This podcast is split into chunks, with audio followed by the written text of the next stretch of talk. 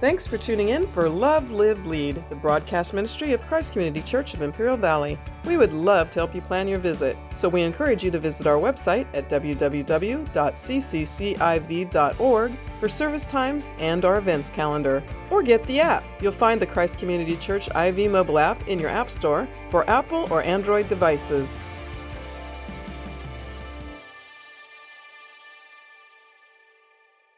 How many times have you said, Well, when I got married, I just wanted to make him happy? When I got married, I just wanted to make her happy. That was the right attitude because it wasn't about us. A covenant is saying, I'm concerned about you. You did not initiate your covenant with Jesus Christ, God did. And it was His work, not our work, that accomplished that. And so that love that comes forth in a covenant that is not self seeking, but self sacrificing is so necessary for the marriage to operate. If you don't understand that it's a covenant, it's merely a contract done by the state, and that's why we won't marry two people that are not believers. If one's an unbeliever, one's a believer, we won't marry them. If two are unbelievers, two that are unbelievers, we would marry them. They're equally yoked. Two believers, we will marry. We won't marry a man with a man, a woman with a woman, a man with a cat, or a man with a dog. We won't do those. There's a covenant where the man is expected to be self sacrificing, and so is the woman. But it squarely falls on the shoulders of the man because the woman is the weaker vessel. And if your woman is not responding the way you think she should, you have to check your actions. I'm not saying it's the case every time, but most of the time that when I've done marriage counseling, it's been that, that we, and I'll get into that in a moment. I need to move forward. Marriage is a covenant. I'm going to leave it at that. I want to talk about the sanctity of marriage. The sanctity of marriage must be preserved. Now, listen to me. Sanctity, when God sanctifies something, He sets it aside for His purposes. In other words, the vessels that were used in the tabernacle and in the temple were sanctified, they were set apart for His use. Marriage is that way.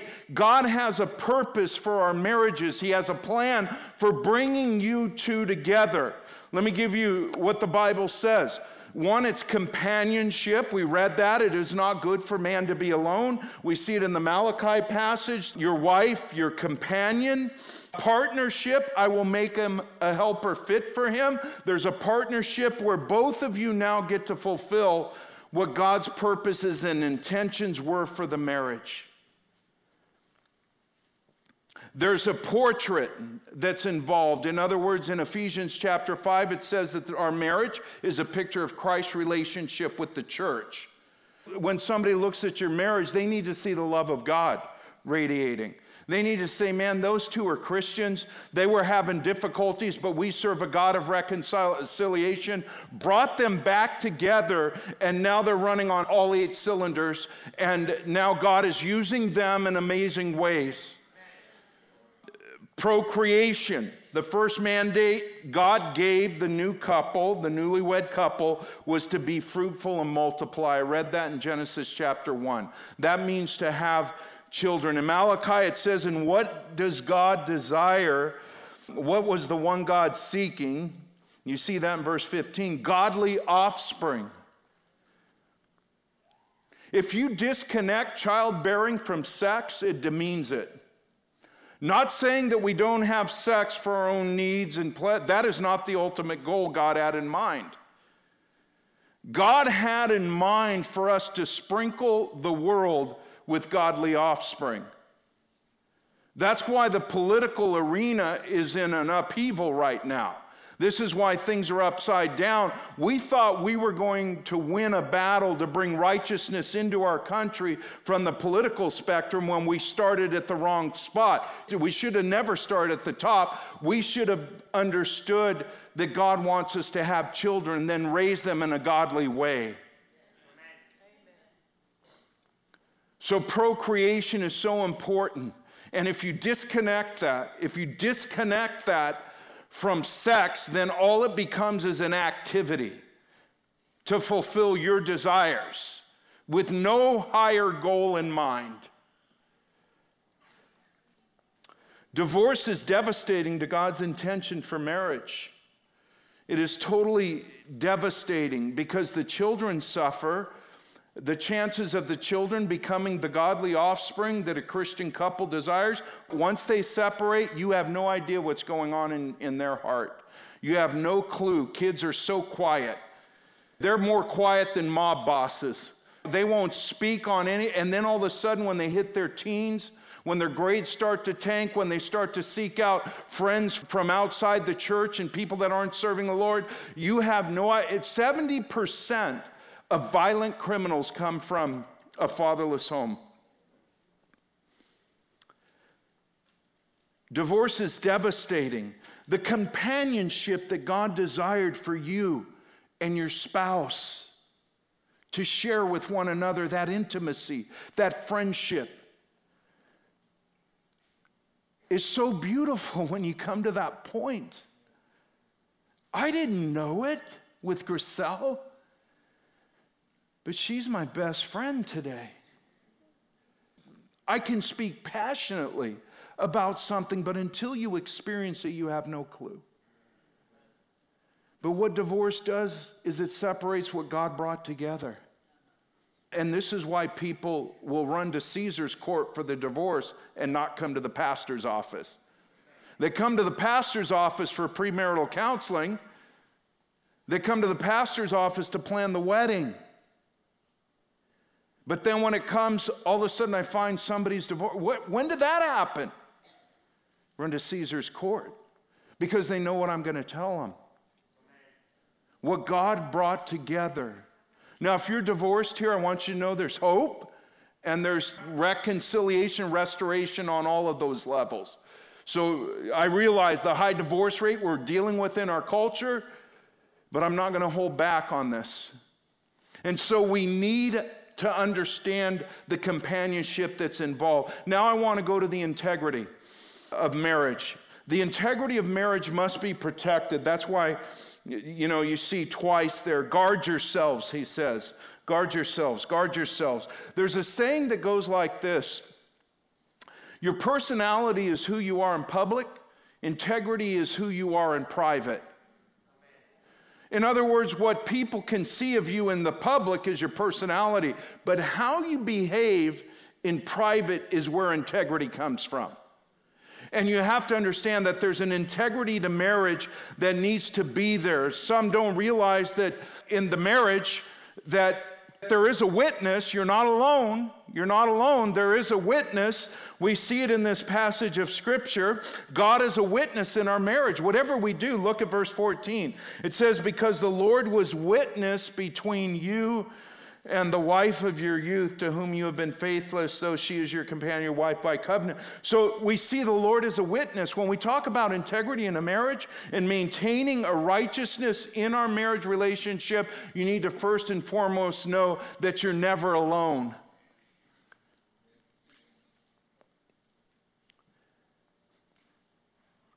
God sees every Facebook message. God sees every text message. God hears every phone call. God sees every website that's visited. You cannot lighten this, friends. How we interact in our marriage, how we respond to our spouses. God sees every flirtatious conversation at work. That's where most places go south, the most marriages go south, is at the workplace. Because my husband isn't listening to me anymore, my wife isn't listening to me anymore, but you're so compassionate. They leave her or him to go be with her or him, and then she or him sues the pants off him.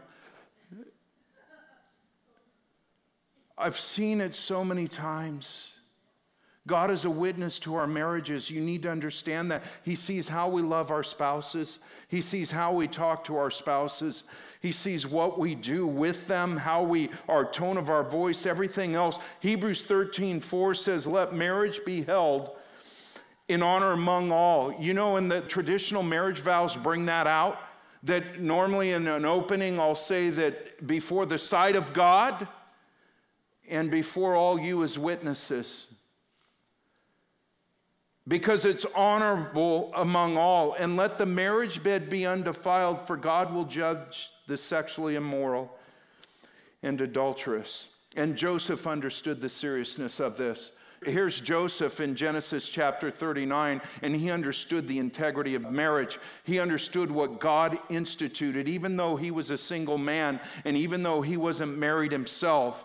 He was head of Potiphar's household in Genesis chapter 39. Potiphar exalted him to the number one position. And then, when Potiphar was gone and out of town, Potiphar's wife began to work on him began to tempt him. And I want you to hear these words Genesis 39, verses 7 to 9, because the bigger component is how God is going to move Joseph into a position to where he can save his people during a famine. That's the bigger picture, but there's a smaller picture here that was an important component of the bigger picture, and that's his faithfulness to God under temptation, serious temptation. Genesis 39, verses 7 to 9. And after a time, his master's wife cast her eyes on Joseph and said, Lie with me.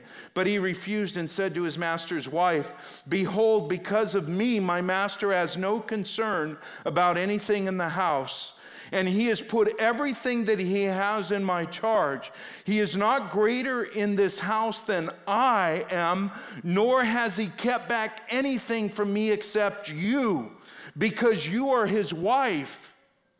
How then can I do this great wickedness and sin against God? Joseph says, He's never withheld anything in, my, in the house. I have access to his filing cabinet. I have access to the steak in the freezer. I have access to anything that he has of his household except one thing, and that's you because you're his wife. And Joseph didn't respond by saying, You know, I don't want to do this because my career's at stake. I don't want to do this because if Potiphar finds out, he may throw me in jail. I don't want to do this because if I do this, then I'm going to lose my position of power over all. He never took anything into account except how can I do this great wickedness and sin against God. If people would have that wickedness, I don't care what the sitcom says every week that you watch. All it's doing is wearing down your conscience and convictions for marriage when you're sitting there laughing along with the sitcom about how everyone's committing adultery. This guy's wife's sleeping with him or now her, and he's got this going on with the secretary and everything else, and there's these jokes being made and everything else, and all we do is laugh with that. Joseph says, How can I do this sin and this great wickedness against him?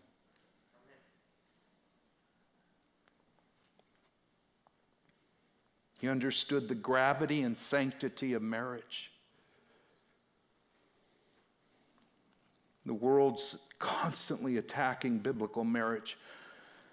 And one of the weapons they use against us is the amount of divorces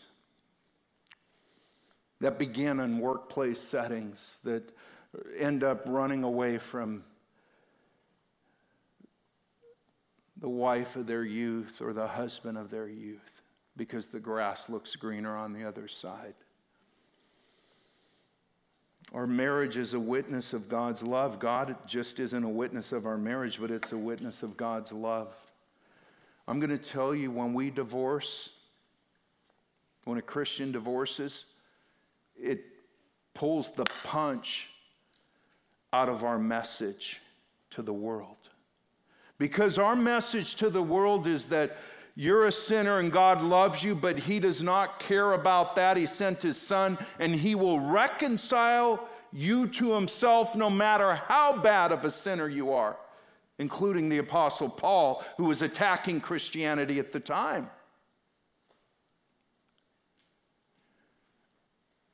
Oh, yeah, you tell me about a God of reconciliation that can reconcile me to Him, as bad of a sinner as I am, and you couldn't fix your own marriage? Don't talk reconciliation with me. That's their attitude many times. The LGBTQ on, on traditional marriage, whenever I'm in a conversation with them and talking to them, and this topic inevitably comes up all the time, is that they bring up you got too many divorces in your own church. Go take care of your own house before you start meddling with our house.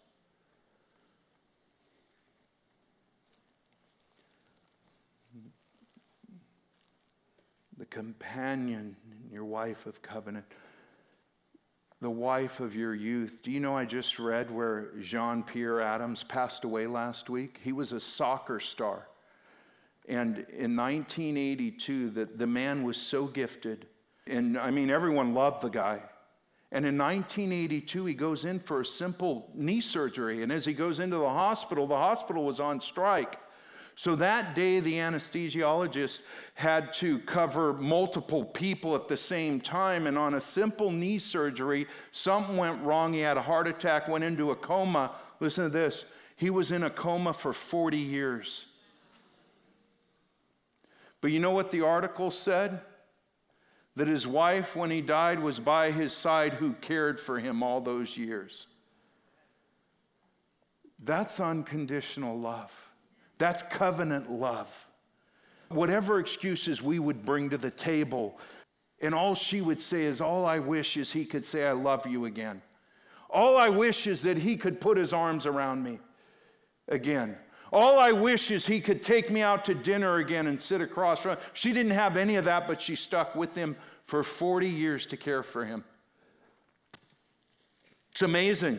Let me just say two things when we talk about guarding your marriage, okay? I want to draw two things out of this passage. Two words that I think are important. Look at verse 14 again. Though she is your companion and your wife by covenant. Those two words, covenant and companion, is what I want to zero in on. If you're going to guard your marriage, you have to prioritize the marriage covenant. You have to make it a priority. You got to say that, look, I'm not in this thing for myself, I'm in this thing for my mate. You know, marriage isn't 50 50, like they say. It's 50% him, 50% her. No, it's 100% both couples. And we never get to the point of understanding God's self giving love towards us if we can't act in self giving love towards our spouses. It'll never happen. It'll never happen. That's why some people they just don't know because they're just selfish, they're self-consumed, they're self-centered. It's all about me and it's all about this. The passage says, "For the man who does not love his wife but divorces her." Love is, is the glue for staying in the covenant. I can't tell you how many people say, I fell out of love with her, or I fell out of love with him. That's a lie. That is a lie from the pits of hell, and you should never say, I fell out of love with them, because love is a decision. And I hear this that, you know, I fell out of love with them, and God wants me to be happy. That's another lie. God never said He wanted you to be happy, He wants you to be holy.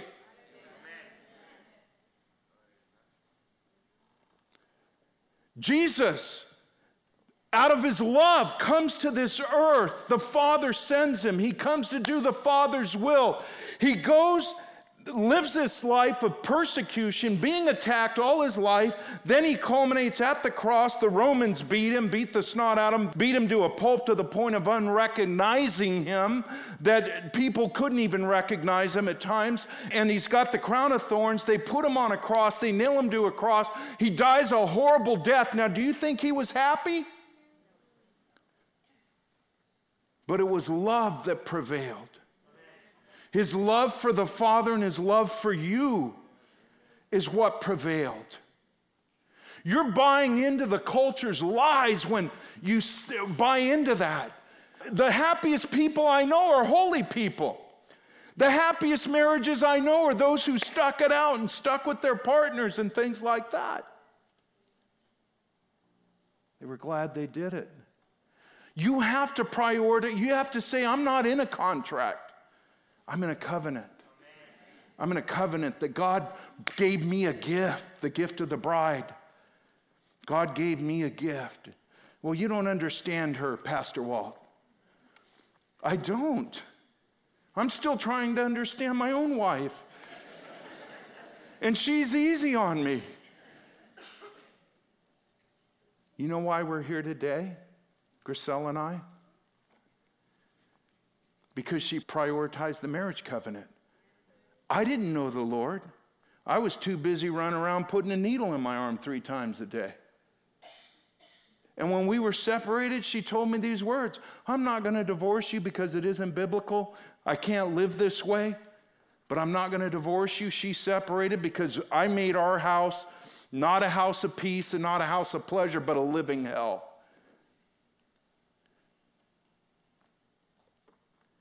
And she didn't leave me, she prayed for me. Not because she was happy during those times, not because life was good and I was blessing her and loving her and everything else. I was so treacherous towards her. She didn't say, God wants me to be happy, so I'm leaving him. She was in the pits trying to pay the bills in our own household because I was derelict running around with guys that were in prison and everything else and slamming heroin with them and everything else you can imagine with these guys. That's what I was doing with her. If I could only get back the money that I shot up in my veins and give it to orphans and missions today, it would be a blessing. But she said, I'm in a covenant. I'm in a covenant. Because she honored that, I'm here talking to you today. Because she honored that.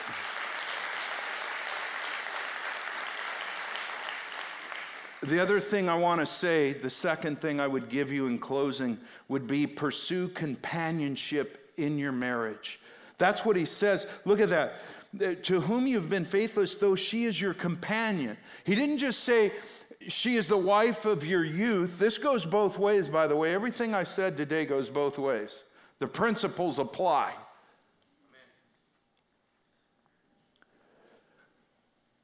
didn't say your wife by covenant only. He said your companion, your friend.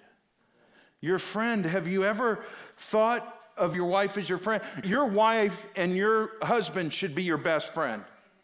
There's no two ways about. If you got friends that are greater than them, something's wrong. Something's already wrong in your marriage. If you're friendlier with other people, don't ever say that your spouse is the enemy. The real enemy is the enemy.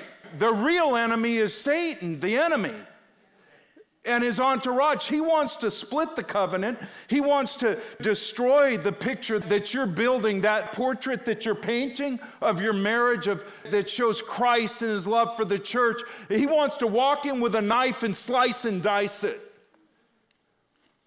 Our spouses are our friends. They're our companions. Proverbs 17 17 says, A friend loves at all times, and a brother is born for adversity. A friend loves at all times. Notice the passage again, it doesn't say, my youthful looking wife. Because some of your eyes drift when you get older. And it usually comes out when we see you buy a new convertible and you start wearing a toupee and you're dressing like a 20 year old driving along the beach, cruising the beach. No, we're to grow up together.